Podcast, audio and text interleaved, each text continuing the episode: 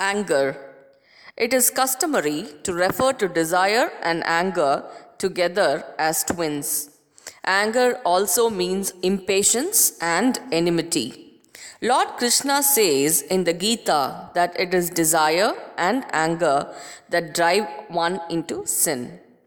Once we develop a desire for a thing, we try to get it somehow, even by wrong ways. Thus, desire pushes us into sin. It is our greatest enemy. A similar enemy is anger. When we are unable to get the thing we desire, we get angry with those who come in the way of our getting it and those whom we think are coming in our way. In other words, it is unfulfilled desire which gets the name of anger. We throw a rubber ball against a wall, it rebounds towards us. Desire is the ball that is thrown. When it rebounds, it becomes anger.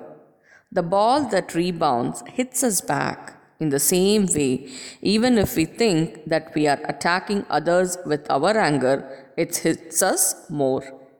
Because of anger, our entire body shakes. By becoming angry, we are causing great harm to our body and mind. When we are in a state of great anger, Raudra Karam, if someone takes our photograph and shows the same to us afterwards, that would be enough to understand how ugly we are making ourselves when we are overpowered by anger and we will feel ashamed.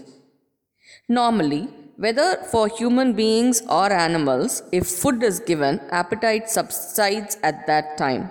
Hunger comes up again at another time. But if we feed the fire, it does not subside. It burns with greater glow. It destroys more things. Though fire is bright, it makes black whichever thing it touches. For this reason, fire has a name Krishna Vartma Kama is also a similar Krishna Vartma. It burns like fire. Since it is being fed with what it likes, its hunger does not subside and it goes on increasing.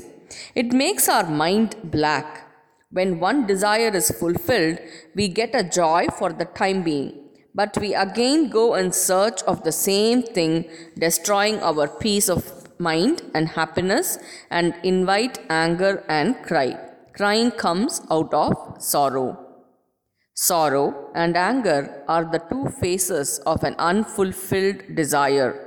If those who come in the way of fulfillment of our desire are lower than us, we show our anger to them. If they are higher than us, we are unable to show our anger and therefore we weep in sorrow. The bad power of anger is worse than that of desire. This is very well brought out beautifully in the story of Nala. The Kali king comes, his commanders in chief Kamam, desire, and Krodham, anger, are coming. The usher sings their praise.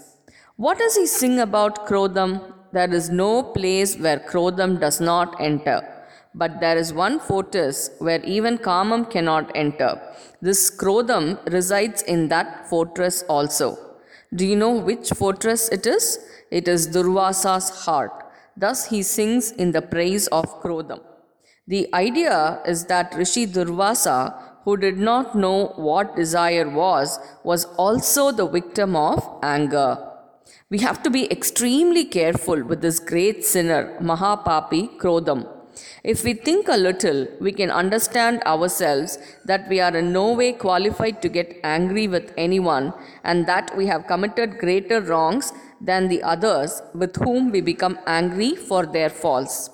Even if we have not committed wrong, we should think whether, if placed in other man's circumstances, we, we too would have not become angry. Krodham is our big enemy. We have to protect ourselves by ensuring that he does not come anywhere near us. Sri Gurubhyo Namaha.